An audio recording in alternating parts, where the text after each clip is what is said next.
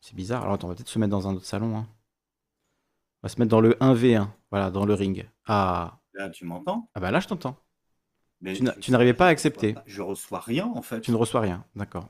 Tu es Je sur reçois téléphone? Absolument rien qu'on me propose de, de cliquer ou alors je débute trop avec cet outil, mais euh, Écoute, on s'entend, c'est ce qui compte. Donc on va, on va s'écouter tout de suite. ouais, bah, ça a l'air. Alors, qu'est-ce que tu as pensé, toi, du coup, de toute cette polémique autour de Tipeee?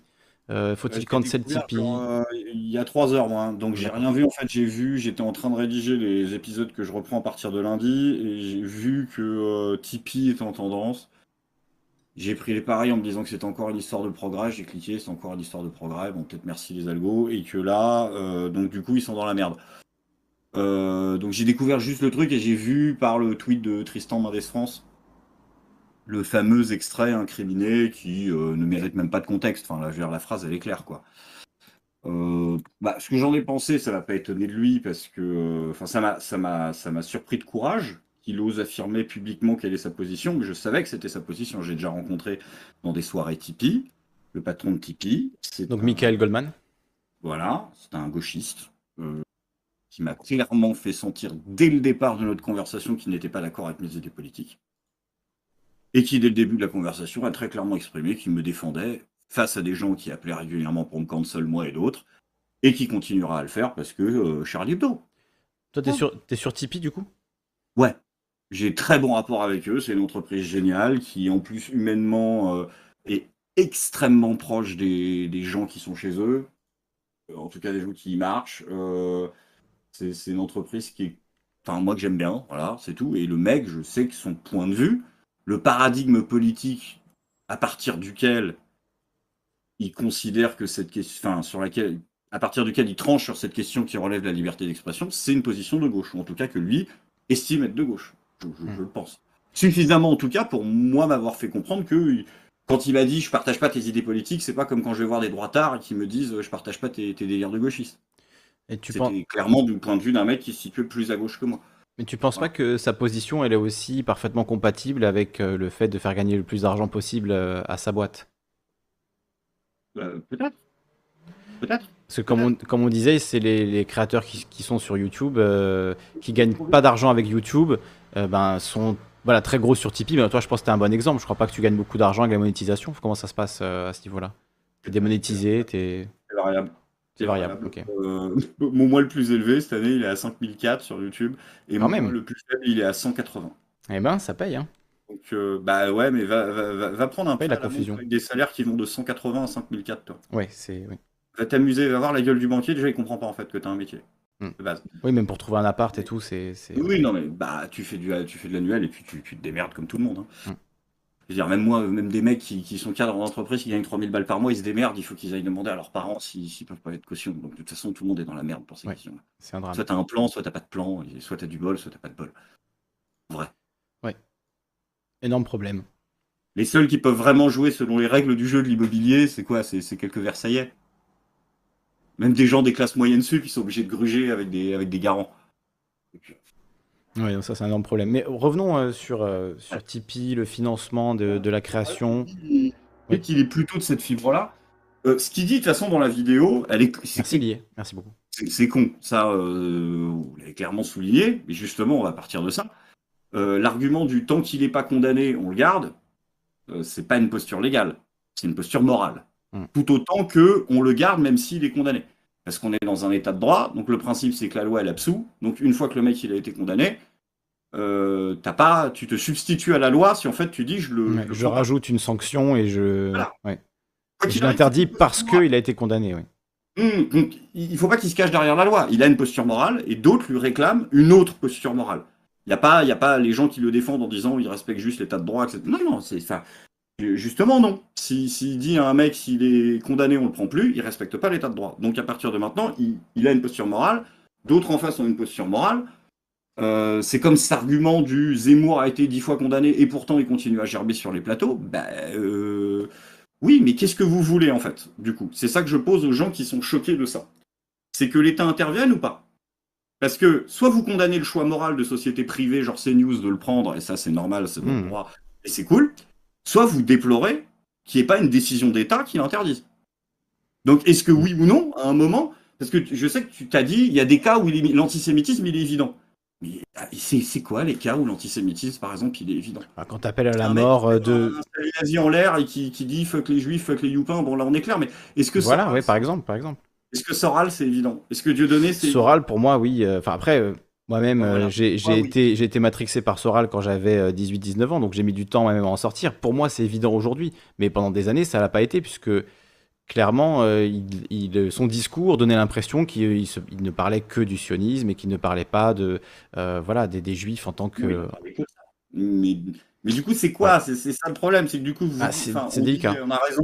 Il faut que ce soit un juge qui statue, mais le, juge il statue pas en fait. Il n'est pas le, il est pas le directeur de la, il n'est pas le community manager de Tipeee. Le, juge il prononce une loi. La loi elle est éventuellement suivie d'une sanction à court terme d'interdiction de, s'exprimer publiquement, qui est extrêmement rare.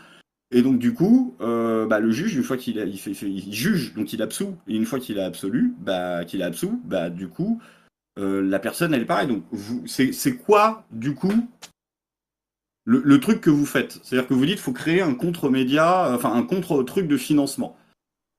C'est quoi dans la charte qui a marqué? On n'accepte pas les fachos? Bah, Parce que je, je, comprends pas le délire. Quel est le On a essayé pendant 20 ans dans la dissidence en fait de créer des banques alternatives, des moyens de financement alternatifs, des plateformes de vidéos alternatives, et tout le monde est revenu jouer dans les règles du jeu. C'est pas pour faire l'apologie du trotskisme et de l'infiltration politique des grands groupes, mais euh, à un moment on a tous essayé en fait, et euh, bon, on a tous eu des problèmes en fait. Donc mmh. euh, ça se fera pas. Des problèmes de.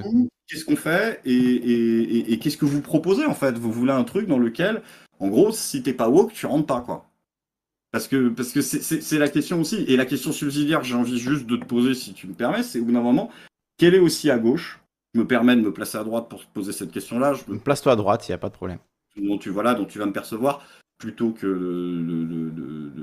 de, faire l'inverse. Euh, de quel côté vous êtes à un moment?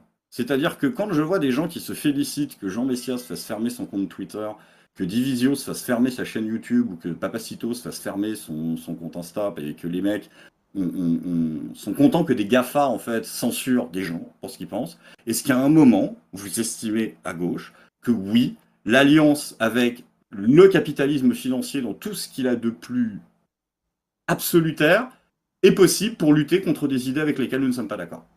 Faut, faut le dire aussi, parce qu'au bout d'un moment, vous avez tous soutenu Biden, quoi. Donc, je veux dire, au bout d'un moment, le mec, c'était évident qu'il allait faire la guerre aux trois quarts de la planète, donc est-ce que je veux dire, mais il était pour le. Donc, ah, Biden, il vient, il vient, de retirer les troupes d'Afghanistan, mais bon pour lutter contre des idées, en fait. C'est ça le truc. Est-ce que vous êtes d'accord Est-ce que toi, à titre personnel, puisque je te connais pas assez, quand tu vois euh, Twitter qui dit le compte de Papacito on ferme, tu dis que c'est bien Je t'avoue qu'à chaque fois, je suis partagé. Je t'avoue qu'à chaque fois, je suis partagé parce que d'un côté, euh, je trouve que la gestion privée, la modération par des entreprises privées, c'est une catastrophe. Euh, mais en même temps, j'ai pas envie de pleurer sur le compte Twitter de Papacito, tu vois. Je m'en bats un peu les couilles, au fond. Donc, donc je suis partagé, quoi. Et moi, j'adorais quand même voir beaucoup de, de mecs avec des PP Karl Marx euh, réinvoquer le libéralisme euh, en disant ah bah c'est Twitter, c'est une société privée, ils font ce qu'ils veulent. Oui, mais jusqu'au jour où c'est nous qui allons nous faire euh, qui allons nous faire ban en masse pour une raison X ou Y, donc tout, moi je, je, sais que ça, ça nous attend, donc j'arrive pas à m'en réjouir, j'arrive pas à m'en réjouir totalement et, et ça m'inquiète. L'ambiance m'inquiète et j'ai l'impression qu'effectivement, alors c'est pas pour partir dans on peut plus rien dire, mais que oui, il y a clairement un climat d'autocensure. Enfin, là, l'exemple du joueur du grenier le montre très bien. Il fait de l'humour, il fait des vidéos normalement comiques, et euh, il ne peut plus écrire des sketchs comme il entend et nous faire profiter de sa créativité, il est obligé de, passer un temps de cerveau considérable à se tortiller dans tous les sens pour savoir euh, est-ce que ça va passer auprès de YouTube, est-ce que ça va pas passer. Donc ça, moi, ça me pose un énorme problème. Après que euh, des, des fachos fassent supprimer leur page, je vais pas en pleurer non plus, tu vois. C'est voilà. donc je suis partagé, je suis partagé. Tu assumes le jugement moral, mais c'est pas, tu te mets pas du côté de la loi ou tu te mets pas du côté. Non, non, j'assume le jugement moral. Effectivement, je, trouve que c'est honteux de la part de Bolloré d'embaucher Zemmour, sachant qu'il a été condamné, sachant qu'il dit euh, des mensonges, des choses horribles. Euh, et tout comme je trouve que c'est honteux de la part du gouvernement de mettre dans leur propagande politique des énormes fake news comme Blanquer qui parle d'études qui n'existent pas, Darmanin qui parle de pays euh, qui sont revenus en arrière sur la légalisation du cannabis alors que c'est totalement faux, Macron qui parle de gens qui sont morts, de jeunes de 14 ans qui sont morts en disant que c'est des dealers alors que c'était faux. Enfin voilà, ce genre de choses, ça me choque euh, tout autant, tu vois. Ah ben, je suis d'accord. Mais la question que je te pose, c'est est-ce qu'à un moment, tu... par exemple, si moi demain je suis candidat à la présidentielle, je suis candidat pour une liste de gauche euh, et je te mets dans mon programme que je suis pour l'interdiction pour, je sais pas, une personnalité, une personne condamnée pour racisme ou antisémitisme de s'exprimer à la télévision ou à la radio, Est-ce que tu es favorable à cette loi? Délicat. Euh, je suis pas, c'est pas, ce serait pas ma priorité, quoi. Mais je suis. Non, mais bien sûr, Ah, mais je suis partagé, Tu vas lire le programme en tant que citoyen. Est-ce que tu vas dire ah bah non c'est mort, je vote pas pour un mec qui propose un truc aussi con, ou est-ce que tu vas dire ah bah je suis totalement d'accord, ou est-ce que tu vas dire ça me touche pas. Je serais plutôt pour, plutôt pas contre, je m'en fous en fait. Ouais, je suis vraiment, je suis vraiment partagé parce que euh, d'un côté, euh, s'il y a des gens qui sont condamnés vraiment pour euh, de l'antisémitisme grave, etc., euh, est-ce- ça me paraît logique de, les faire taire. Mais en même temps, euh, il y a aussi des gens qui vont être condamnés sur des erreurs judiciaires et qui n'auront plus le droit d'exprimer leur défense et on va se servir de ça pour les faire taire aussi. Donc, tu vois, il y a toujours une dérive qui est, qui est inquiétante, quoi, quand on, met des limites euh, à l'expression, etc. Même s'il y a évidemment des gens qui sont euh, clairement dans le racisme et dans l'antisémitisme. Et toi, justement, qu'est-ce que tu préconiserais pour lutter contre, ça si ça, enfin, Je ne sais pas si ça t'intéresse de lutter contre ça, mais voilà, qu'est-ce que tu préconiserais aujourd'hui, dans l'état actuel des choses, pour lutter contre certains discours qui sont voilà, extrémistes, violents, qui appellent à, à des violences, etc. L'éducation, tu passeras pas au travers de l'éducation. Tu, tu Ah, mais- peux tenter d'interdire des gens comme tu peux tenter de faire du répressif, qui soit sur les corps ou sur les esprits. Si, tu, tu- tant que tu n'auras pas formé une génération à, à recevoir un enseignement qui forme à l'esprit critique, qui forme à la dialectique, qui forme à la façon dont on pense et dont on construit un raisonnement, et tu, tu pourras faire toutes les interdictions du monde. Ce n'est pas en censurant les idées que tu vas, si tu veux, euh, une, une, une, mauvaise idée, c'est toujours un bon sparring partner pour t'entretenir intellectuellement. Donc moi, je n'ai pas. Tu veux, le niveau de l'école n'est pas une excuse. On n'a qu'à instaurer l'esprit critique à l'école. C'est comme les gens qui disent, oui, mais aujourd'hui, euh, le vaccin, euh, une digression rapide, hein, il n'empêche pas vraiment les transmissions, mais au moins les gens ne finissent pas à l'hôpital. Oui, mais ça, on s'en fout. C'est à l'État d'avoir des services d'urgence qui tiennent, en fait. L'excuse de, ça ricoche sur les autres parce que les gens ils bouchent les services d'urgence, c'est juste tout simplement parce que l'État n'a pas foutu d'argent dans les services d'urgence. Ben, c'est pareil, c'est parce que l'État n'a pas, parce que l'État n'est pas foutu d'instaurer l'esprit critique à l'école que euh, on va aujourd'hui se dire ah ben non, il y a certaines choses qu'on n'aurait pas le droit de dire. Le contexte c'est jamais une excuse. Une mauvaise idée, c'est toujours une occasion de sparring partner intellectuel. Moi, je suis clair là-dessus. Bien évidemment, tu, peux, tu vas toujours admettre une limite morale, c'est ce que je te disais. Et, et- et- et oui, mais bien sûr qu'un mec qui monte l'arrêt de son cul en faisant des saluts nazis, en disant Hitler, il avait tout compris, c'était très bien. Bon, il y a toujours eu des hurluberlus comme ça. Ces gens-là, tu les condamnes, mais moi, non, non, Ouais. je suis pas l'interdisation Le truc, c'est que même, euh, enfin moi, ce qui, m- ce qui me pose problème plus fondamentalement, moralement, c'est le- la criminalisation en fait de, euh, de la parole, tu vois. C'est-à-dire que si quelqu'un dit même des choses horribles, des choses racistes, etc., est-ce que cette personne va s'améliorer, changer, si on la met derrière des barreaux, qu'on la met en prison et qu'on lui dit c'est pas bien ce que tu as dit et il faut, euh, voilà, est-ce que ça va pas la renforcer en fait dans ses croyances, dans ses, euh, Surtout que, excuse-moi, mais euh, Soral et Dieudonné n'ont jamais été mis, par exemple, derrière des barreaux. Donc on parle aussi Soral, je crois qu'il est recherché quand même aujourd'hui. hein. mis à part Hervé Ryssen, que j'avais soutenu d'ailleurs sur ce principe-là, qui est mis derrière des barreaux en France pour antisémitisme, en vrai.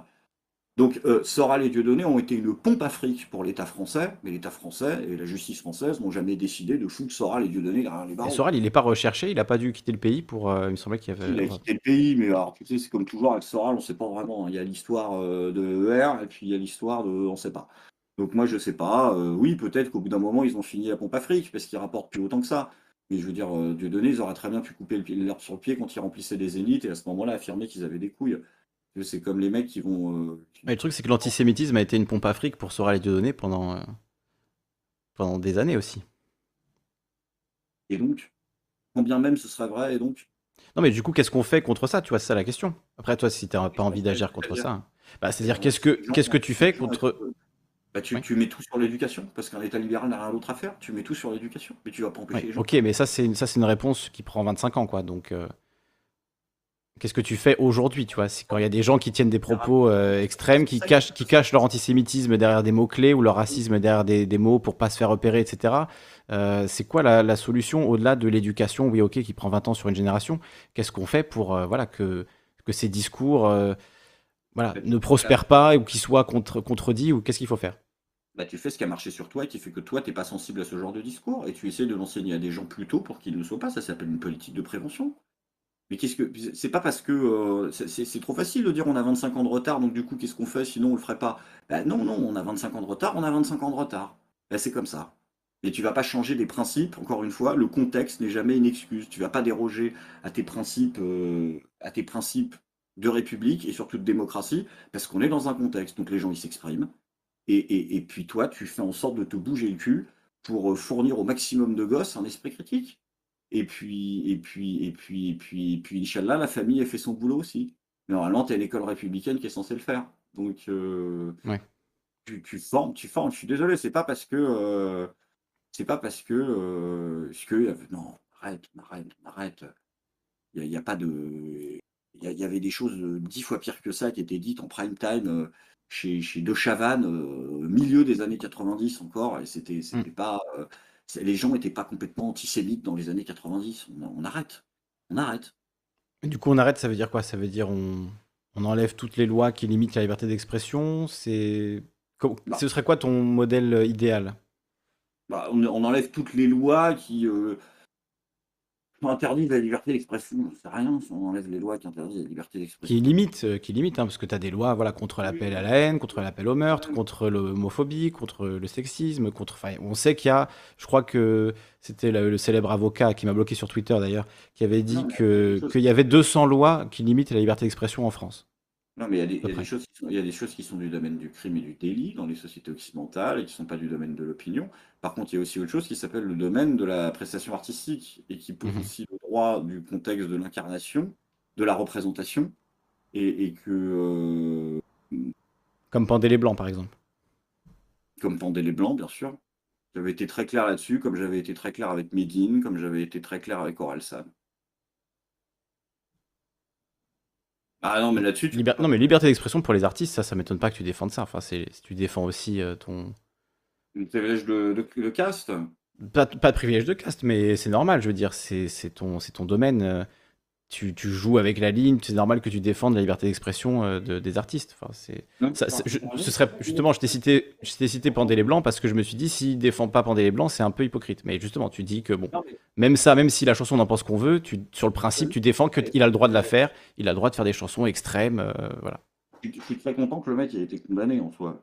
Ah, euh, bah, ah donc es un peu, toi aussi, toi aussi, t'es un peu ce truc de, de dire bon, vu que j'aime pas trop, je suis quand même un peu content qu'il soit. Parce qu'il doit le ferme. Ah non, mais on est d'accord. Donc. Euh. Mais par contre, je vais m'opposer fermement au principe euh, moral selon lequel il aura absolument pas la possibilité de continuer à s'exprimer ou à faire des chansons. Là-dessus, absolument pas. Et j'espère que vous souhaitez la même chose pour les gens que vous n'appréciez pas. Parce que euh, là-dessus, pour moi, il faut la jouer, euh, il faut la jouer mousquetaire. Sinon, ça va pas marcher. Je sais que vous avez un grand débat là-dessus à gauche. Ah, c'est vrai que. Vous voir des caps et des no-caps. Là, j'ai rien compris à cette histoire. Ouais, vous avez pris la tête avec vos histoires de cap, cap, cap pas, je sais pas quoi là. Mais j'ai compris qu'il y a ceux qui discutent et il y a ceux qui discutent pas, c'est ça. Et donc, du coup, euh, ouais. Bah, le truc, c'est que c'est difficile de discuter avec du racisme, de l'antisémitisme, de l'homophobie. C'est difficile de discuter avec des gens qui veulent ta destruction, euh, qui ne veulent pas de toi dans la société, qui veulent te remigrer. Tu peux pas vraiment avoir de discussion ou de débat quand on part sur ces bases-là. Donc c'est vrai que ce type de discours-là, moi j'ai tendance à considérer que c'est en dehors du débat possible et du débat euh, souhaitable en tout cas. Bah, il y en a qui l'ont fait. Quand tu as, un métis qui va avoir de l'esquin et qui très, très sérieusement pendant une heure euh, lui demande pourquoi ils veulent réimmigrer, hmm. Le mec, lui, elle l'a fait. Je dis pas que c'est un truc euh, que. Moi, je suis pas contre le fait de le fait de faire ça. Je dis juste que c'est. d'être capable de faire ça, mais je veux dire. Voilà, c'est très dur de. C'est totalement faisable de le faire mm. et qui sont totalement capables de le faire. Ouais, après que tu es de l'esquin qui disent, moi j'ai entendu quand il était invité par le Raptor dissident et qu'il lui, il lui a dit en mode mi-sérieux, mi-blague, ah bah vous, vous serez remigré en dernier. Voilà, c'était très bien, très belle discussion. Ah bah c'est resté très belle discussion, c'est bien, c'est génial. Mais justement, elle crée de l'humanité chez Doleskin parce qu'à un moment, à sa façon, il finit par dire au mec qu'il n'est pas noir. Et donc, en fait, c'est très paradoxal parce que tu, veux forcément intégrer quelqu'un qui vient de parler. Donc, tu, vas forcément le mettre dans une catégorie un petit peu moins. Euh, ah, c'est peut-être que du coup, la réponse, c'est pas le racisme et la remigration, mais euh, la discussion, le débat, euh, tu vois, l'expression de que chacun puisse exprimer ce qu'il ressent, que on, c'est des trucs qui marchent, hein, qui fonctionnent en, en résolution de conflits, de, d'avoir euh, voilà, des discussions où les gens ont un espace pour dire les choses euh, sans être jugés, etc. Enfin, c'est des trucs qui peuvent se mettre en place et qui fonctionnent mieux que de dire il faut remigrer tout le monde et foutre les gens dans des bateaux, tu vois. Ça, c'est évident. Oui, après, c'est pas. Euh, l'un et l'autre. Enfin, je veux dire, c'est pas non plus un faux dilemme. Bah, c'est un faux dilemme dans le sens où quand tu discutes avec quelqu'un, enfin quand, quand Delesquin discute avec quelqu'un, il y, a, des gens en France qui méritent de, il y a, des gens qui méritent de, qui ne méritent pas d'être en France. Ah, qui? Il y a des gens qui prêchent des choses, euh, par exemple dans des lieux religieux qui sont strictement incompatibles avec les valeurs de la France et qui n'ont rien à foutre là. Il y a des gens qui euh, euh, ont la nationalité française, vont toucher des aides sociales, ne résident absolument pas dans le pays, etc. Pourquoi ils sont encore français? Je veux dire, au bout d'un moment, enfin, il y a, des. Je, dis que la question morale peut se poser. Si tu résides pas dans le pays, normalement, tu n'as pas le droit de toucher des aides sociales. mais de fait, tu fais en sorte de faire croire que tu y es. Il y avait la, c'était la CAF qui disait qu'environ 50% des dossiers euh, qui étaient suspectés de, fraude, je pensais que c'était des mecs qui n'étaient pas là, en fait. Des mecs qui n'étaient pas là, c'est-à-dire qui étaient dans un autre pays. C'est-à-dire, voilà, qui font semblant d'habiter en France, mais qui n'y habitent pas. Est-ce que recours à des sosies ou recours à ce que tu veux. Et 50% des fraudes, mais ça représente combien de. Parce que la fraude sociale, on estime que c'est 1 milliard. À côté, la fraude fiscale, c'est 50 milliards. Donc, si les gens qui font 1 milliard de fraude ne sont pas français, qu'en est-il des gens qui font 50 milliards de fraude par an? Non, mais je sais bien. Est-ce qu'ils sont français, du coup, ils méritent d'être en France? Ah bah, Je sais pas. Je ah. sais pas. Et ce serait. Euh, non, mais je sais pas, parce que moi, je, veux bien que la société se pose cette question.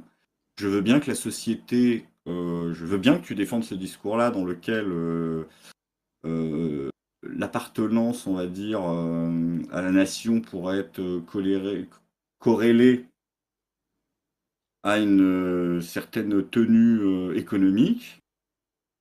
Oui, je pense que les grands délinquants fiscaux, moi, on pourrait se poser la question morale, parce que la, question de la déchéance de nationalité, en fait, j'y suis complètement défavorable et c'est une connerie. Moi, je pense que même un terroriste, il ne faut surtout pas le déchoir de sa nationalité. J'y suis opposé, en fait, à la déchéance de nationalité, même des, islamistes, mmh. si tu veux. Mmh. Dans le principe, parce qu'en fait, c'est une absurdité du point de vue du renseignement et du point de vue de la diplomatie. Parce que si le mec se barre, en fait, tu t'enlèves des manœuvres, des, marges de manœuvre en tant qu'État-nation pour faire des, des demandes de rapatriement si le mec n'est plus de ton pays.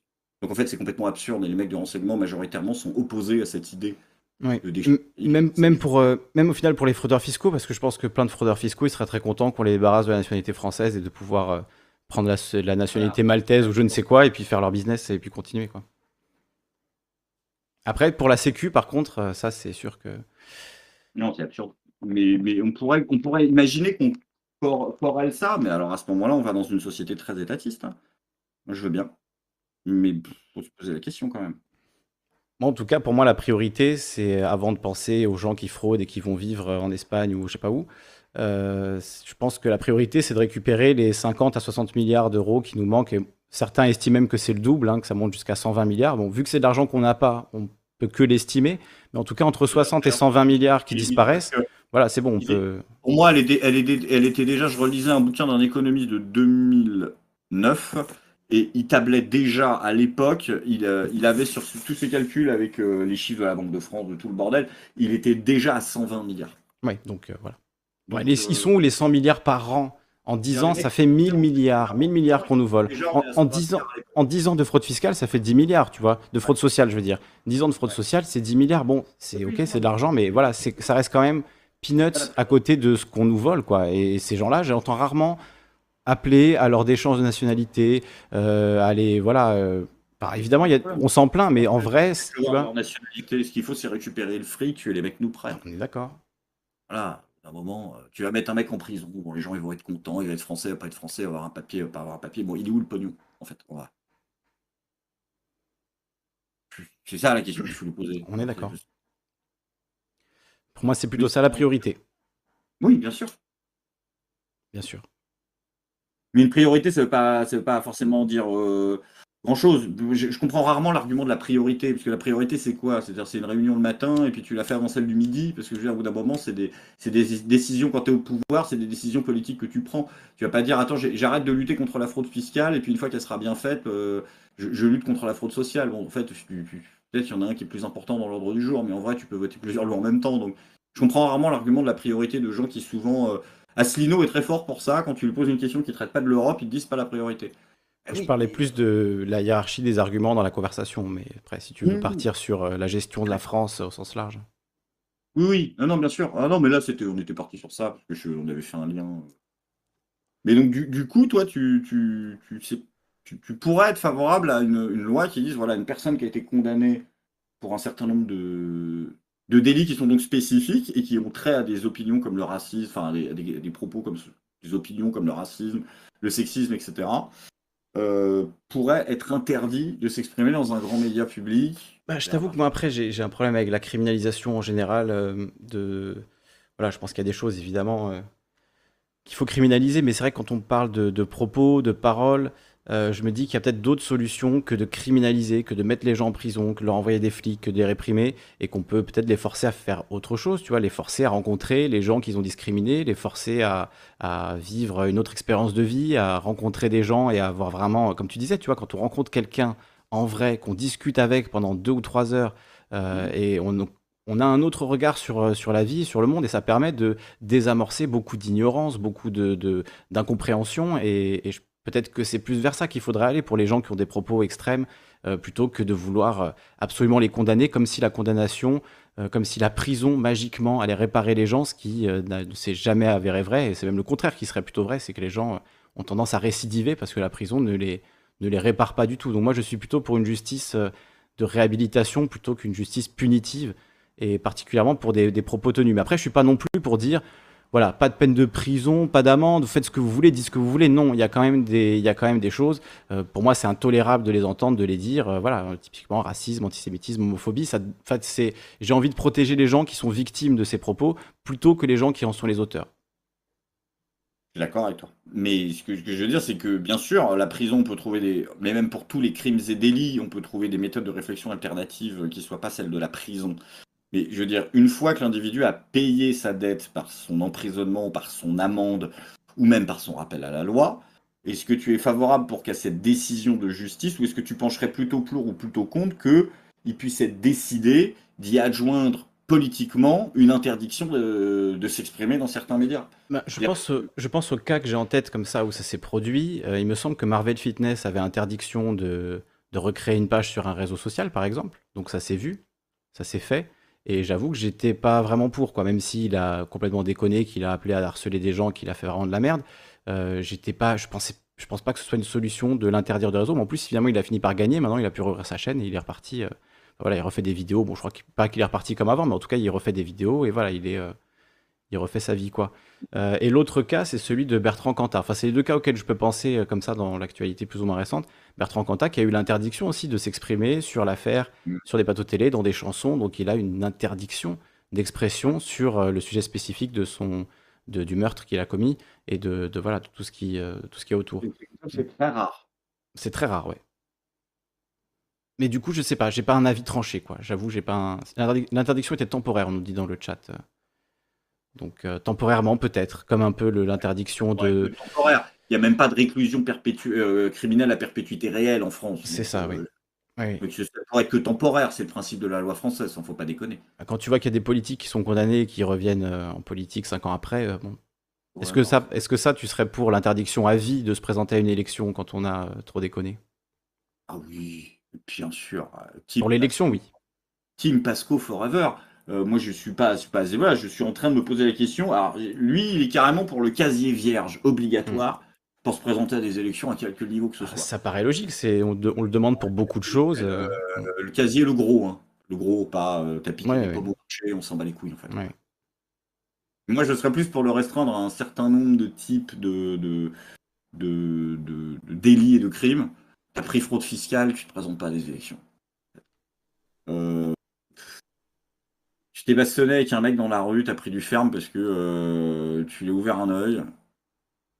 Ouais, t'as un comportement violent, mais euh, quel est le rapport avec la politique? Enfin, oui et non. Enfin, tu vois ce que je veux dire. C'est difficile, hein. Mais oui, oui, moi je suis totalement pour ça et que et qu'ils touchent tous le SMIC aussi. Hmm. Ce serait bien ça. Oui, c'est démago, mais je suis pour aussi. Ah non, non, c'est pas des magots. L'argument du euh, les mecs qui touchent plus, comme ça ils sont incorruptibles, euh, le fameux ils sont pas incorruptibles. Big Pharma, ils arrivent avec des, des, mallettes à 10 millions, ils disent d'aller niquer ta mère. C'est pas parce que les mecs, tu les passes euh, de, de 1005 à 10 000 que tu vas changer quoi que ce soit. Les Il y avait cette, phrase qui était attribuée à, Jean-François Copé qui disait donc il cherchait des gens pour faire une équipe, pour voilà, en politique quoi. Et il disait si on a des gens qui se contentent de 6 000 euros par mois, on n'aura que des minables. C'est une phrase qui avait été rapportée par Sophie Coignard. Donc euh, j'ai l'impression que plus on les paye, plus ils en veulent en fait après. Hein, parce que 6 000 euros par mois, ça leur suffit clairement pas. Alors qu'on pourrait se dire 6 000 euros par mois, t'es incorruptible. Mais non, non, 6 000 euros par mois, t'en veux 60 000 en fait. Donc, ils euh... dans le privé, je suis désolé, je préfère mm. qu'ils soient dans le privé moi à côté, mm. qu'ils fassent leur vie. Mais tu fais pas une fonction de représentant du peuple pour, euh, pour, être, euh, pour y faire carrière. Je déteste les gens qui font carrière là-dedans.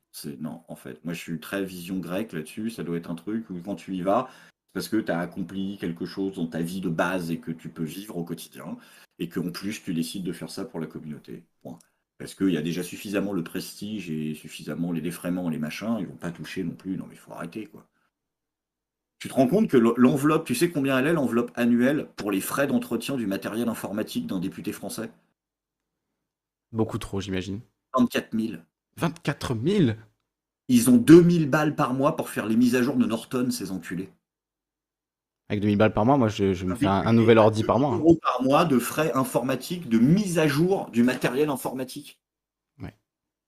Mais, les mecs, en fait, ils s'achètent une config de gamer tous les mois pour. Euh, c'est des mecs, des, boomers, ils savent même pas comment on s'en sert. Mm. Et après, ceux qui vont dire qu'il ne faut pas dépenser euh, l'allocation de rentrée dans autre chose que des fournitures scolaires parce que c'est pas bien et que. Non, Tu sais que quand t'es député, t'as des frais de jardinier même si t'as pas de jardin. Ils sont pas réduits, on ne demande pas d'avoir un jardin. Il suffit juste d'en faire la demande. T'es pas obligé d'avoir un jardin, on ne demande pas de le justifier. Des génies. Ils ont tous une indemnité de jardinier. Ben, quand on les laisse écrire toutes les règles, c'est sûr que c'est facile. Hein. ce qu'ils veulent, les mecs. Quand tu peux cheater euh, dans le jeu et écrire euh, tous les cheat codes que tu veux, ben, tu te fais plaisir. complètement. Mais moi, je suis sidéré que les gens ne le voient pas quand même. Parce que là, euh, on arrive quand même au pass sanitaire et tout. On a des, des dans la rue, les gens, ils comprennent pas. Enfin, ils comprennent pas. Les mecs, qui me disent, il y, a un attentat, vas-y, on va mettre 5000 drones, on va surveiller tout le monde. Ben, non, non, en fait, euh, les gens, ils comprennent pas. C'est-à-dire, les gens ne comprennent pas Qu'on n'est pas en démocratie. Ah, ça fait un moment quand même. Hein. Je crois, ah. qu'on l'a jamais été, hein, euh, honnêtement. Non, non, non, non, mais. On a basculé dans une autre forme de régime, en fait, là. C'est-à-dire qui, qui, justifie qu'on a atteint un degré d'oppression euh, quotidien qui justifie moralement, légalement, et même légalement d'ailleurs, au vu de la Déclaration des droits de l'homme et du citoyen, notre insurrection. En fait, normalement, techniquement, on a le droit là. Il faudrait là, en fait. Bah, allons-y, hein. Let's go. Au hein. niveau du droit, du droit international, là, ce serait plus le domaine de l'opinion, en fait. Légitimement, ça peut se tenir. Que il faut, faut, faut enfin, Mec, ils sont là, ils sont, je sais plus combien, ils sont 24 au gouvernement, t'en as 17 qui ont des problèmes avec la justice, mais ça va. Ça va. Ils, ça me rend un peu dépressif. Ouais. mais on, parle que du gouvernement, du coup, on est d'accord. Hein. moi, j'ai pas grand chose, euh, pas grand chose à dire. Hein. je vais pas défendre le gouvernement. Ce qu'on vit dans notre quotidien, dans notre, euh, dans notre, notre vie euh, quotidienne, au vu de notre avancée technologique, intellectuelle, les moyens de production qu'on a, etc., est complètement indigne en termes de répartition collective des richesses, en termes de, d'aliénation au travail, etc. C'est complètement sidérant. Alors, toi, tu serais pour quel système euh, économique, justement? C'est une question que je voulais te poser ça. Euh, économiquement, tu, j'imagine que tu t'intéresses un peu aux différentes théories. Qu'est-ce qui, dans un monde idéal, hein, utopiquement, euh, serait quoi, à ton avis, le meilleur système économique pour, pour gérer un pays comme la France? moi, je sais pas. Je sais qu'est-ce que je ferais, je pense, en France. Mmh déjà au niveau euh, général, après au niveau particulier, comment ça peut se transférer dans des réformes, etc. Ça, c'est des trucs de, réflexion, mais. Global. Non, moi je. Alors le salaire à vie, c'est le piège. Je pense qu'on est tous. Euh, on est tous un peu sceptiques là-dessus. Je sais pas toi où t'es à ce niveau-là. Ça dépend si on parle de salaire à vie ou de revenu de base. Voilà. Ok. Donc pas de salaire à vie. Moi, je suis plutôt pour le salaire à vie. Euh, c'est le revenu universel qui me fait un peu peur parce ah, que. Revenu universel. En fait, le revenu. proposé à Mon, on est d'accord. Le revenu universel, c'est ce qu'avait proposé à Mon, c'est-à-dire, c'est euh, en gros, tu continues à travailler et on va te filer un chèque en plus de 600, 700 euros par mois euh, de manière inconditionnelle. Donc, moi, je suis pour l'inconditionnalité d'un revenu pour tout le monde. Ça, ça me paraît être déjà un premier pas qui serait très positif et qui permettrait de régler euh, pour beaucoup de gens un, stress économique, une pression économique qui est, horrible. Euh, mm. voilà, le fait de ne pas pouvoir nourrir ses enfants correctement, de se priver de, nourriture, ça c'est un truc qui existe en France à l'heure actuelle, et que un revenu universel, même à 500 euros par mois, permettrait euh, d'alléger un petit peu. donc voilà, on va dire que pour ça, je serais pour, mais après, ça me paraît être un piège dans le sens où Aujourd'hui, on a des entreprises qui, avec de moins en moins d'employés, produisent beaucoup plus. Et donc, on va se retrouver avec euh, des gens qui auront une pitance, qui auront 500 balles par mois pour survivre, et très très peu de gens qui bénéficieront d'un système économique qui leur sera Enfin, voilà, c'est déjà le cas, mais là, qui leur sera totalement acquis, où ils n'auront même plus besoin de payer des employés à, terme, hein, si on imagine robotisation et tout ce qui s'ensuit. Donc, taxer les entreprises robotisées pour payer un, revenu de base et de, certaine manière collectiviser euh, les entreprises, pourquoi pas? Mais si c'est pour qu'il y ait une espèce de, deux mondes avec euh, les propriétaires d'un côté et euh, voilà tout le reste de l'humanité de l'autre qui soit voilà réduit à, l'extrême misère, ça me paraît scandaleux. Par contre, le salaire à vie, l'idée de Frio, c'est de carrément socialiser l'intégralité de l'économie et de partager ça en fait directement. Sans... Donc tu ne toucherais plus un salaire de ton entreprise, tu toucherais un salaire de l'État et tu travaillerais voilà, pour les tâches qui ont besoin d'être faites. Quoi. Mmh. C'est un régime communiste hein, euh, en, pratique. Hein. Voilà. Donc je serais plus pour qu'on aille vers un salaire à vie, mais j'ai bien conscience que c'est très lointain et qu'on mmh. n'y sera pas. Et qu'il faut que ce soit fait aussi avec l'interdiction de la propriété lucrative, c'est-à-dire l'interdiction de s'enrichir par sa propriété seule, sans fournir euh, le moindre, moindre travail, c'est-à-dire juste le fait d'être propriétaire ne devrait pas te permettre de tirer euh, un revenu. Toi, tu es, complètement opposé en fait. Je pense que la, propriété lucrative, c'est une des, plus grandes injustices de ce système en fait. Parce qu'il y a une partie de la population qui est obligée de donner la moitié, deux tiers de son salaire chaque mois à un propriétaire qui, lui, ne fait rien. En plus, on se prétend être un régime méritocratique. Quelle blague euh, Les gens qui sont les plus riches ne font rien pour leur richesse. C'est les gens qui se lèvent pour travailler tous les matins, euh, qui se cassent le cul à aller nettoyer euh, des chiottes, etc. Enfin, faire tous les sales boulots pour donner deux tiers de l'argent qu'ils ont gagné durement à un propriétaire qui lui ne fait rien. Je trouve que c'est euh, voilà, vraiment le, scandale de base, quoi. Et le fait qu'il y ait des gens dans la rue, dans un pays où on a, on a 400 000 logements vides, il y a 300 000 personnes à la rue, voilà, juste cette équation devrait, devrait nous scandaliser à chaque seconde, quoi. 400 000. Le dernier chiffre que j'avais entendu, c'était 400 000. Ouais, des, logements non occupés. Euh, euh, officiellement, il y en a 3 millions qui sont, qui sont recensés, dont 1,1 million qui ne sont pas occupés depuis plus de deux ans. Donc voilà, les logements sont là. Hein. Ni mis à la location, ni quoi que ce soit. C'est-à-dire qu'il y a un million de propriétés spéculatives en France. Oui, et sans parler de tous les gens qui ne sont pas forcément à la rue, mais qui sont euh, chez leurs parents, coincés, qui ne peuvent pas se permettre de payer un loyer, qui sont dans des colocs à 5 euh, dans des deux pièces. Enfin, il n'y a, que des histoires comme ça. Donc, euh. Donc tu es, tu, tu, es, tu es dans un, tu es, tu es, tu es opposé à la, propriété lucrative, quelles que soient ses formes. Oui, particulièrement pour l'immobilier, l'alimentation, je pense que au moins tous les, tous les trucs basiques devraient être assurés. Après qu'il y ait une partie de marché pour euh, des biens de consommation, etc., pourquoi pas Je ne suis pas forcément opposé. enfin, je veux pas détruire l'intégralité du marché. Je pense pas que ce soit forcément. Le marché peut peut-être servir dans certains cas, euh, mais je pense qu'il faudrait quand même voilà, que ce soit. Euh, on arrête avec le libre marché, ça n'a aucun sens. Quoi. On n'est pas opposé à la propriété d'usage. Mais évidemment, la propriété d'usage, c'est la base, oui, bien sûr. Et tu n'en fais pas la distinction si tu veux. Ah oui, je fais la distinction complètement. Oui, oui. Propriété d'usage, c'est-à-dire tu as ton logement, tu t'en sers, tout ce qui est. Fait, mais tout le monde l'a fait partie. Oui, bien sûr. Mais oui, je suis sur la ligne Frio. Enfin voilà, moi c'est Frio qui m'a un peu. Euh, qui, m'a un peu désoralisé hein, finalement. J'ai été déradicalisé par Bernard Frio lui-même, hein, puisque j'ai eu la chance de le recevoir deux fois et de discuter avec lui très longuement. Donc les archives sont sur ma chaîne si vous voulez. Et ça m'a vraiment fait énormément réfléchir et ça m'a amené beaucoup plus à la gauche, quoi, je pense. Hein. Sans que je m'en rende trop compte, mais je pense au final ça a joué. C'est ça qui t'a fait bouger un peu plus à gauche, quoi. Après, j'ai jamais été de droite non plus. Hein. J'ai toujours été un naïf, euh, anarchiste, euh, utopiste, etc. Mais je pense qu'il m'a dé, euh, déconfusé, on va dire. Voilà, je sais pas si le mot existe, mais, mais j'ai toujours été quand même dans le fond, voilà, plutôt fasciné par l'esthétique anard. c'est plus ça qui m'a toujours parlé. Hein. Mmh. Mais à l'époque, quand il y avait que Soral sur Internet, que j'avais 20 ans, euh, euh, ouais, je regardais des vidéos de Soral et du coup, ça m'a un peu matrixé forcément. Mais il y avait que ça? Il y avait que ça et les best-of de Zemmour? C'est ça, exactement, exactement. C'est ça. Avec Barbier? Ouais. Il y avait que ça? C'est parce que, parce que la, la droite a eu 10 ans d'avance? Mais on rattrape le retard péniblement.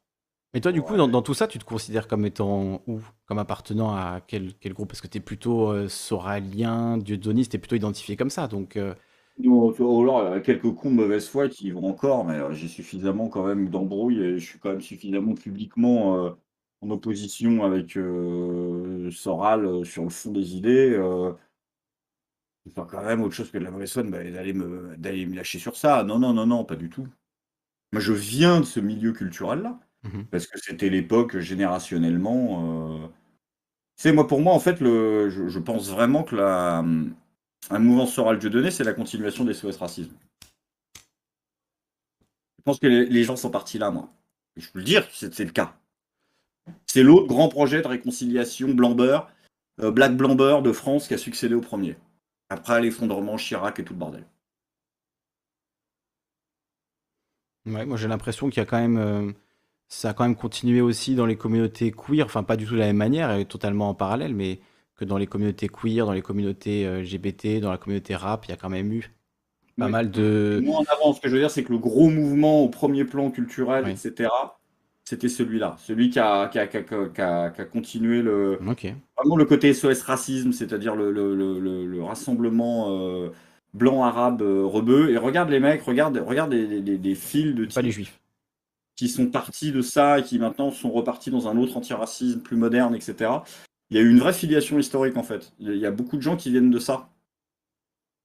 Parce qu'il y a eu une, idée en moment, moi je me, enfin, je m'en souviens très bien, hein, que Dieudonné, Dieudonné ne pouvait pas être raciste, lui-même il était métis, il tape sur tout le monde. Euh, c'est euh, voilà, c'est vraiment, oui, effectivement, le, le, meilleur humoriste de France. Là, je, je me remets dans le contexte des années 2006-2007, quoi. Le meilleur humoriste de France, c'est incroyable de le, cancel. Bon, à l'époque, on disait pas cancel, mais voilà, de, le censurer, de le boycotter. Euh, c'est le meilleur, il est, excellent, il, met le doigt là où ça fait mal, etc. Donc il y a une période où c'était ça. Mais après, c'est quand même, je pense que tu, tu le reconnais toi-même, que ça s'est fortement dégradé et que c'est parti dans un truc euh, néo-fasciste vraiment angoissant, quoi. Surtout du côté de Soral. Je sais pas si ça a vraiment changé. Oui, il y, a eu un changement, c'est beaucoup plus sombre et beaucoup plus compliqué que ça, en fait. Ah bah vas-y, explique, hein, explique le lore, hein, j'écoute avec plaisir. De l'or. j'ai vu, ça, vu ça de l'extérieur, j'ai vu ça de l'extérieur, donc je sais pas dedans. C'est un gros projet qui, au départ, est un pur projet antiraciste. Parce que tu as l'humoriste euh, bretano-camerounais euh, qui a été candidat à Dreux face euh, à Jean-Marie Le Pen, qui est considéré comme le meilleur humoriste de France. Ça, c'est les 90. Avec un type proche du milieu skin, ancien militant du PCF et qui est probablement l'auteur le plus sulfureux de France avec Marc-Edouard Nab. Et tu te retrouves à ces deux mecs-là qui montent un projet et qui disent on va se faire se rencontrer deux mondes. Et énormément de gens qui venaient justement de ce monde de l'antiracisme de chez Dieudonné sont partis là-dedans. Et il y a eu un énorme, énorme, c'était un énorme projet, si tu veux, au départ. Qui était, euh, et, je, te jure que cette filiation, euh, c'est pour ça que les gens comprennent pas et que l'IB ne capte pas pourquoi on est passé d'un gros, antiracisme euh, années 80 très très universaliste, très républicain, très laïcard, à un nouvel antiraciste du jour au lendemain, et qui genre, il n'y aurait pas eu d'intermédiaire, ce serait arrivé comme ça avant-hier, euh, Michel Onfray aux toilettes, et paf, c'est arrivé comme ça. Non. En fait, il y a eu une période tampon de 15 ans qui s'est appelée Soral et Dieudonné, et, et qui ont une filiation historique avec tout ça. Parce qu'il il y a eu un entrisme religieux dans ces mouvements-là, parce qu'il y a eu des entrismes culturels, parce qu'il y a eu euh, énormément de choses aussi qui étaient très, euh, qui étaient très, euh, comment dire, revendicatrices du point de vue ethnique. Il y a des vidéos de Dieudonné qui sont très fortes. c'est limite du Assa Traoré, en fait. En vrai, politiquement. sur la cause des Noirs, c'est vrai qu'il y avait des sketchs et des, discours qui étaient, qui étaient en mmh. place à l'époque. Hein, oui. Donc c'était ce monde très compliqué et c'était le site le plus visité de France euh, d'information alternative. Un des sites, le huitième le plus visité en France, ou un truc comme ça. Et, puis voilà. Et puis, et puis ça te donne, euh, ça te donne des, des, ça te donne tout un mouvement. Tout un mouvement avec son identité, sa culture, etc. moi, je, je suis sûr que c'était le prolongement de ce truc-là. Et ensuite, ça s'est écroulé parce que, parce, que des, parce que des mecs de l'intérieur, hein, tout à l'heure, vous vous foutiez de la gueule de Salim Laivi, mais Salim Laivi, c'est le mec qui a détruit Alain Soral. Normalement, à gauche, vous devriez avoir tous chez vous des petites statuettes de Salim Laivi et lui vouer un petit culte de remerciement. Euh, parce que vous pardonnez à Staline ses vous pouvez pardonner à Salim Laivi, c'est sorti sur le 11 septembre. Salim Laivi, c'est le mec qui a fait le boulot que personne n'a fait à gauche. Il a, il a, il a, il a flingué Alain Soral et Vincent Lapierre a mis le dernier coup. Mm. Et, c'est pas les gesticulations de Tristan Mendes France ou les, ou les, ou les sorties de Rudy Reichstadt ou, les vidéos de youtubeurs. Hein. Il n'y a, aucun mec de l'équipe zététique qui a dit je vais me faire le discours de Soral. Hein. Personne n'a eu les couilles d'y aller. Ça, Jean-Jacques Grimaud, il y avait 500 personnes toutes les semaines qui faisaient la queue. Par contre, Alain Soral, personne n'y est allé frontalement. Donc normalement, c'est son propre camp qu'il a, qu'il a défoncé, qui a le courage de le faire.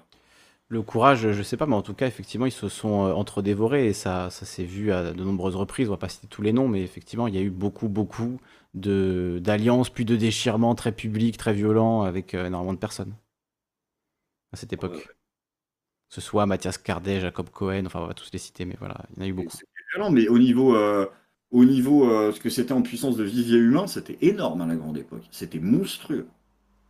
Mais est-ce que ça reposait pas justement sur un peu une grande confusion euh, qui était entretenu par Soral précisément parce que ça lui a rapporté beaucoup d'argent, qu'il recevait énormément de dons, qu'il était perçu comme euh, un héros de la résistance par ses fans, euh, qui était persécuté. Chacun faisait ce qu'il voulait. C'est-à-dire qu'il y avait une vraie époque au début où la mentalité de ce mouvement-là, c'était il n'y a pas de tête d'affiche, mm. c'est une hydre à X têtes et vous êtes tous une tête. Et finalement, la hiérarchie des rapports humains a repris le dessus et ça s'est foutu sur la gueule. avec les crises d'ego des uns et des autres, mais tous les mecs qui viennent de ce mouvement-là seront d'accord pour te dire que c'est l'ego des uns et des autres qui a tué le truc. Au mm. départ, c'était vraiment cru, vu comme un espèce de gigantesque euh, truc de partage multiple des uns et des autres pour exploser culturellement dans un milieu donné qui était Internet. Et ça a marché. Bah, si on a une leçon à en tirer pour, euh, pour nous à gauche, en tout cas, euh, ce serait de. Voilà, les gars, hein, laissez pas nos égaux nous dévorer et essayer de, nous détourner de notre mission. La leçon à retenir, c'est que quand les gens sont pas chiants, ça marche. Ah, faut pas être chiant. Bah, je pense qu'à gauche, il y a trop de youtubeurs qui sont chiants et que à droite, la culture de, enfin, ce qu'on appelle la droite d'Internet, la culture de l'entertainment, elle est infiniment plus développée. Et que les formats de droite, ils marchent parce qu'ils sont catchy. C'est quoi un format de droite? Je sais pas ce que c'est qu'un format de droite, mais euh, quand tu regardes euh, pourquoi les chroniques de Raptor Dissident, euh, elles marchent bien, quand tu regardes pourquoi les chroniques... Ah, c'est la violence bien. C'est À l'époque, parce que je sais pas, ça marche, ça marche toujours bien aujourd'hui, euh, Raptor? C'est sexy, c'est hmm. pas chiant en fait. Parce qu'il y a souvent plus de vannes, parce qu'il y a souvent plus de, Il y a moins de fond, quoi. Ah, il y a peut-être moins de fond, ouais. Tout à fait.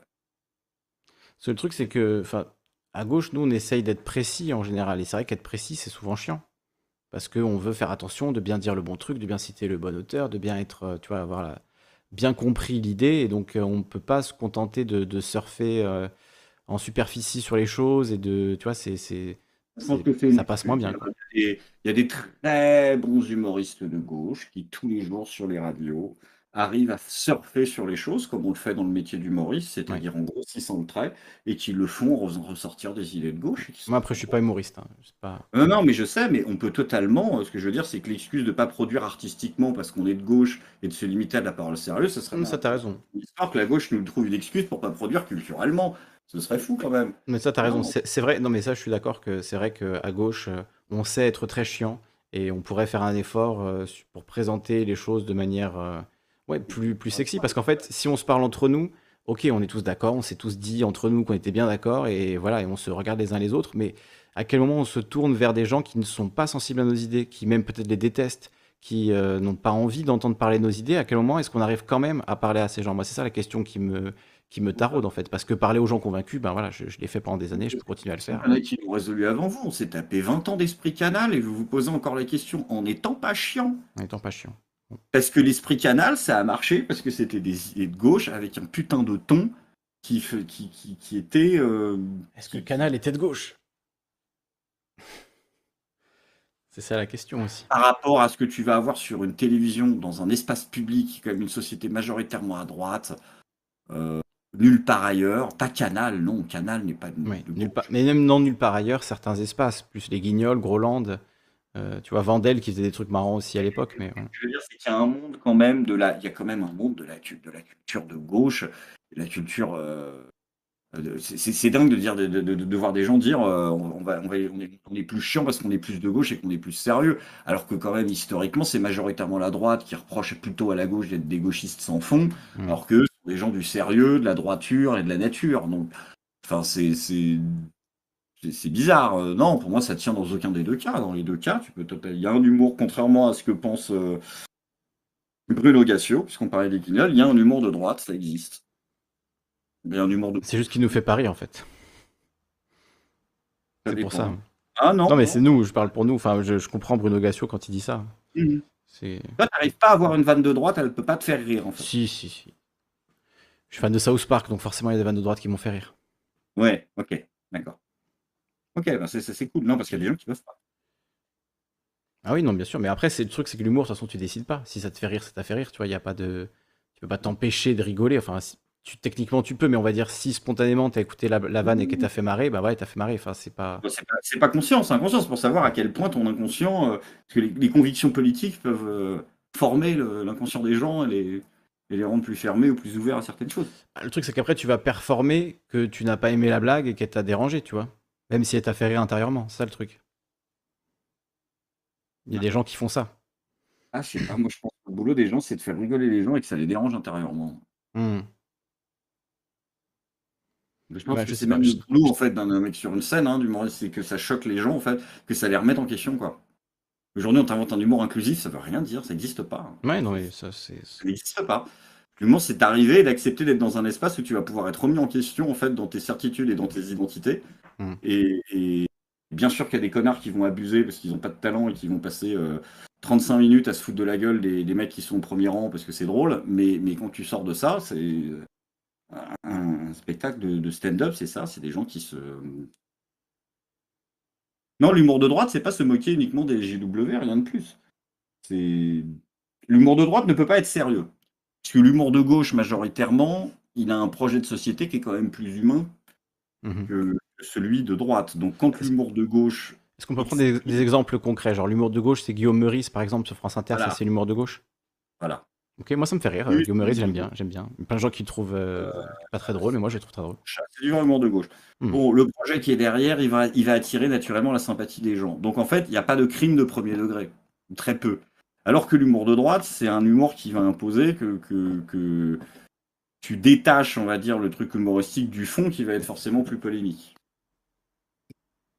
T'as un exemple concret euh, qu'on comprenne la nuance?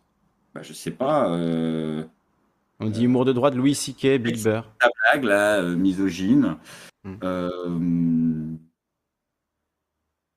bah, t'es obligé de prendre une distanciation personnelle avec ça. Mais je sais pas, enfin, c'est c'est très compliqué parce que est-ce que toi tu considérerais que Dieudonné est de droite, tu vois, c'est très compliqué. Ouais, je sais pas. Je... Aujourd'hui, je le place plus vraiment. Je pense qu'il est du fric, surtout. Ouais, il est du fric.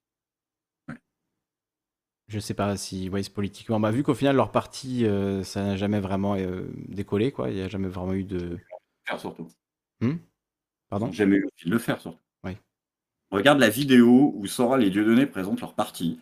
Dire, si Ouais. t'as fait euh, trois heures dans ta vie de formation à la psychologie euh, du corps humain, tu vois, enfin, Ouais. tu Tu vois qu'ils n'ont même pas envie d'être présents dans la même pièce euh, ensemble à ce moment-là.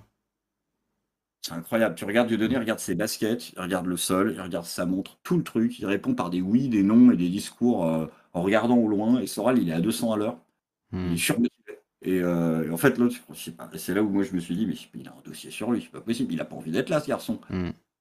Mais ça se ressentait aussi dans l'émission avec Conversano où il s'est fait frapper, etc. On sentait que Dieudonné se demandait qu'est-ce qu'il foutait là, qu'est-ce qu'il s'était retrouvé à, à organiser ça, quoi. Ah ouais. Ouais, du coup, oui. C'est- truc qui m'avait choqué dans l'émission de Dieudonné, c'est il a pas vu, tu sais, c'est des fois, tu as les communicants marketing, tu, tu comprends pas comment ils, ils peuvent pas voir à quel point le nom qu'ils vont trouver à un truc peut devenir un, un machin qui se retourne contre eux. Et ils ont appelé leur émission Niveau Zéro. Hmm. Ah ouais, c'est.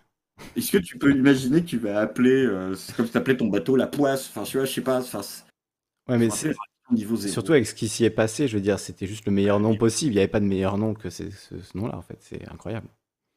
Ça rajoute tellement à la- à l'extrait euh, extrait qui est devenu un mème euh, voilà, international. C'est devenu un mème, mais qui était un grand moment politique, hein, en vrai.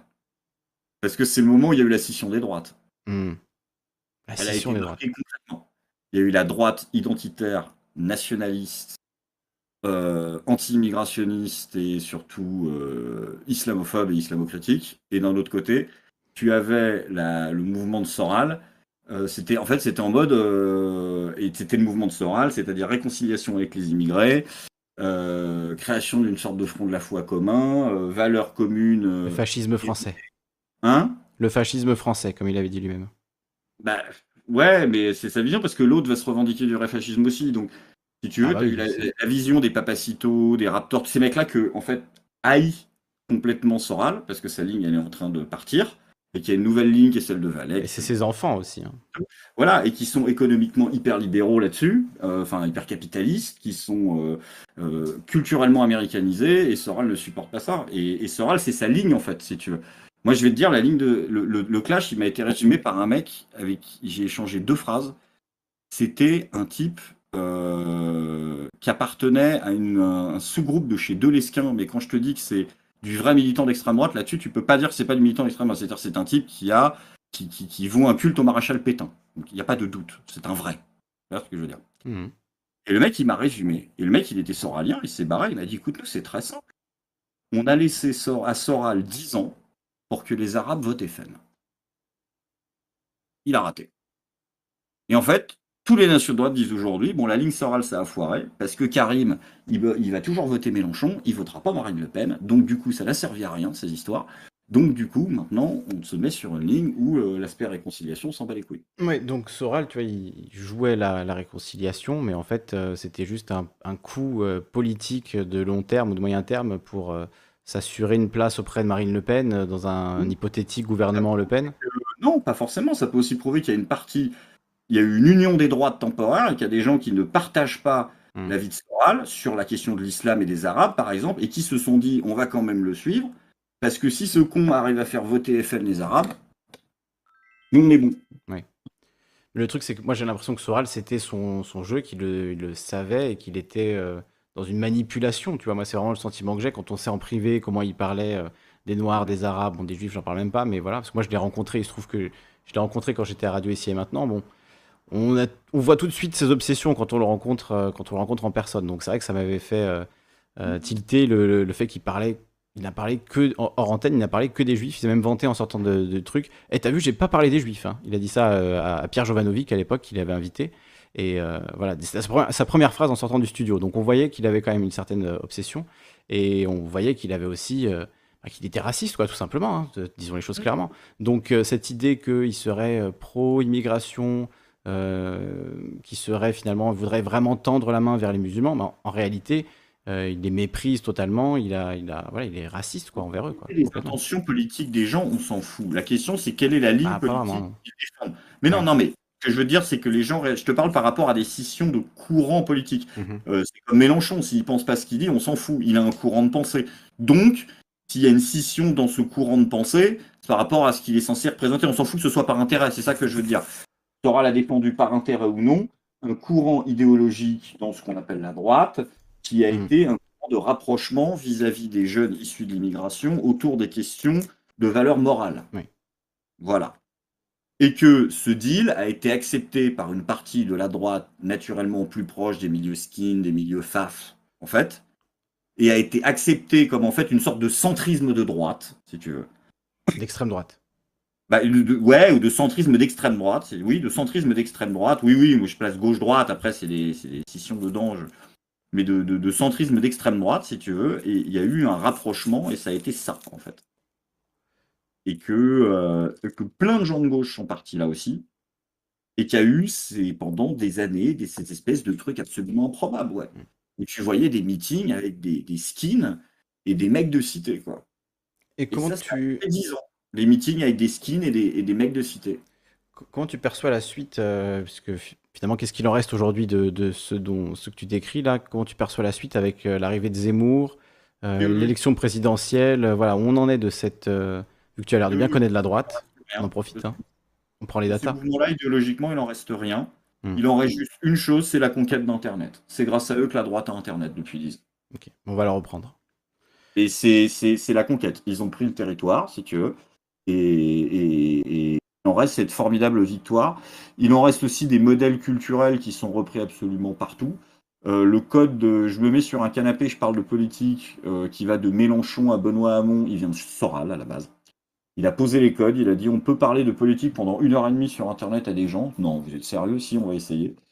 Euh, il en reste beaucoup de choses. Euh, il en reste des codes culturels qui permettent aux gens de se reconnaître entre eux et un lien communautaire entre eux. Voilà. Et euh, électoralement, là, avec l'élection qui arrive, euh, parce que tu parlais de Zemmour tout à l'heure dans le chat, comment tu... Ah bah, Zemmour, oui, bah, Zemmour, il sera candidat. Il sera candidat contre Oui. Marine Le Pen? Je te dis qu'il a un- Alors, j'ai vu que Ménard a proposé un débat Marine Le Pen-Zemmour et que Marine Le Pen a refusé. Mhm. Tu m'étonnes. Est-ce que ce serait pas bête stratégiquement de la part de Zemmour, en fait, de, contrairement à ce qu'on pense, au lieu de commencer à atomiser la gauche, atomiser son camp politique, pour se positionner très très fort tout de suite, comme le mec qui massacre, tu sais, quand tu quand as un chef de tribu qui massacre un autre mec pour rallier le clan, c'est avant d'aller niquer les mecs d'en face. Tu vois ce que je veux Mhm. dire? Oui, le truc symbolique de tuer le chef devant tout le monde euh, pour prendre la place. oui. tue le chef, il dit bon maintenant on va dire que là il y a 60 points de QI et de charisme qui viennent d'arriver dans le coup, donc ce qui va se passer c'est que maintenant c'est moi. Et donc euh, ça va se passer comme ça. Enfin, voilà, Et- la vanne de droite qui m'a fait rire, là, voilà. Hein, ouais, Elle était voilà. là. Et, ah, c'est vrai. T'imagines un débat Marine Le Pen, Éric Zemmour, les cotes Enfin, c'est un massacre. Bah oui, non, c'est clair, elle a bien fait de refuser parce qu'elle va se faire, elle va se faire éclater. Mais... Éric Zemmour et qui me disent euh, certaines, après ça vaut ce que ça vaut, mais qu'il y va et qu'il est même en train de bosser son programme économique puisqu'il n'y connaît rien. Ah. Et que c'est un problème, c'est que tout le monde à Il serait, droite il là. serait temps de s'y mettre quand même, là. Et un mec de plus, c'est un mec qui va être limité que au terrain identitaire et qui va resservir les mêmes fiches Bristol qui sont refilées depuis Valéry Giscard d'Estaing à la droite en France. C'est-à-dire celles que nous lit Gabriel Attal encore en ce moment hein, sur, euh, euh, l'État, etc. et bordel, et le- voilà. Et le ruissellement est tout mon cul. Ou alors, est-ce qu'il aura une vision économique et il sera le candidat qui là-dessus écrase Marine Le Pen parce qu'économiquement elle est lamentable. Et il arrive et il dit je me forme à l'économie, mais je sais pas par quel miracle. Et en tout cas il propose un truc original, euh, hyper innovant. On sait même pas en fait. Est-ce qu'il va être conservateur économiquement, est-ce qu'il va être étatiste ou est-ce qu'il va être ultra euh, capitaliste? Je sais pas. Je peux pas te dire Zemmour ce qui va arriver. S'il va te dire, s'il va te faire une Alain Madelin ou s'il va te faire euh, une Philippot économiquement. Bah, S'il est cohérent, il devrait quand même être contre la libre circulation des capitaux. S'il est contre la libre circulation des personnes, ça devrait aller avec économiquement. Mais, mais c'est plus, un- c'est plus un truc de gauche aujourd'hui de vouloir faire ça. Justement, à l'extrême droite, il y a cette euh, question-là qui a été tranchée par Marine Le Pen il y a deux mois, où elle a dit euh, qu'elle souhaitait le maintien de la France dans l'espace Schengen au nom de, je cite, l'esprit européen auquel nous sommes tous profondément attachés. Fin de Mhm. citation. Donc bon, est-ce- qu'est-ce qu'elle fait Qu'est-ce qu'il fait Zemmour? Est-ce qu'il reprend le, le fait d'être le candidat populaire euh, qui est pour la sortie de l'UE? Et à ce moment-là, il est en concurrence et il va vers l'aile Philippot, Asselineau, tout ça Ou est-ce que euh, il se range du côté uniquement euh, discours autoritaire et euh, finalement on maintient l'euro, l'Europe et on fait des économies en virant tous ces connards qui fraudent la CAF Il aurait plus de chances d'être élu en faisant ça, à mon avis. Donc c'est sans doute ce qu'il va choisir. C'est juste qu'aujourd'hui, Zemmour, c'est le seul sujet sur lequel Macron le tue, c'est l'économie en débat. Un second tour Zemmour-Macron, je- j'en fais des cauchemars déjà. Ça arrivera jamais, mais euh, je sais pas, ce serait, ce serait surprenant. Quelqu'un a dit ça hier dans le chat, là, j'étais, euh, ça m'a mis en PLS. Enfin, les cauchemars, ce serait Marine Le Pen, Macron, ce serait. Ouais, Le Pen, euh, ouais. Bah. Moi, j'ai l'impression que Zemmour, j'ai l'impression que la présence de Zemmour est, est bonne pour, euh, pour la gauche, parce que ça va casser euh, l'extrême droite en, en moins deux parties, si ce n'est trois. Franchement, Donc, franchement, non. franchement, non, tu penses pas? la gauche est tellement divisée. Je crois qu'il n'y a pas un sondage dans lequel une candidature de Zemmour, même à 5%, empêche Marine Le Pen d'être au second tour. Ça n'existe pas pour l'instant. Il y a Mélenchon, il va taper 9%. Euh, les socialistes, ils vont faire 100. Enregistré. Euh, euh, ça va être pour l'instant, dans l'état actuel de la gauche, c'est des micro-partis, la gauche aujourd'hui. Même que quelqu'un clip la prédiction, s'il vous plaît, la prédiction de Greg Tabibian. On la clip et on la ressort dans, dans 9 mois. Je, je sais pas si, je dis pas que c'est ce qui va se passer. Je C'est dis ce que tu as dit. l'état actuel, aujourd'hui, le 4-9 2021, euh, ce 4 septembre 2021, je te dis que la gauche aujourd'hui est dans un tel état de fracture qu'une candidature de Zemmour n'empêche pas Marine Le Pen au second tour. Ok, on verra. Moi, c'est pas une prédiction non plus, hein, c'est juste une, un sentiment. Ça voudra dire que là, leur petite querelle à gauche entre écolo, euh, Mélenchon, euh, socialiste et tout le bordel, ça arrive à se faire. Avec Taubira qui arrive, c'est mal parti. hein. Ouais, je sens que ça va être une longue année électorale. Ouais, c'est- et ça va être trop long. Et moi, tu sais quoi, je crois que ça va être trop compliqué pour les gens. Et qui vont voter euh, normal. Normal? Ils vont voter pour les trucs qui existent. Parce qu'il y a des gens qui disent, bon, bah, Macron, ça va. On est sorti de l'histoire. Et puis, euh, des gens qui vont voter Le Pen, puis qui votent toujours Le Pen, qui en ont plein le cul, comme dirait l'autre. Et, puis, je, sais pas, il y a des gens qui. Les gens, ils vont voter par habitus, quoi. La droite et la gauche, on les a pas eu depuis longtemps, ils voteront leur truc. Pour l'instant, il n'y a pas de grand candidat euh, transcourant, etc. Tout le monde représente sa petite boutique. Oui, tu vois un remake de 2017 finalement avec à peu près la même, euh, la même chose. Exactement le même remake que 2017. Hmm. Il, y avait un, il y avait un truc, euh, je me souviens, on avait tourné à l'époque avec Tatiana Ventos, enfin, j'avais pas, pas tourné avec elle, mais elle m'avait montré le pilote d'une série qu'ils avaient envoyé au CNC avec Osons causer. Ils avaient tourné le pilote, le CNC avait refusé, donc ils n'ont pas eu la suite. Et le plot de base de la série, c'était une fiction qui se passait en 2022 c'était le lendemain des élections et Emmanuel Macron était réélu face à Marine Le Pen avec exactement le même score. Quel enfer. La fiction partait de là en fait.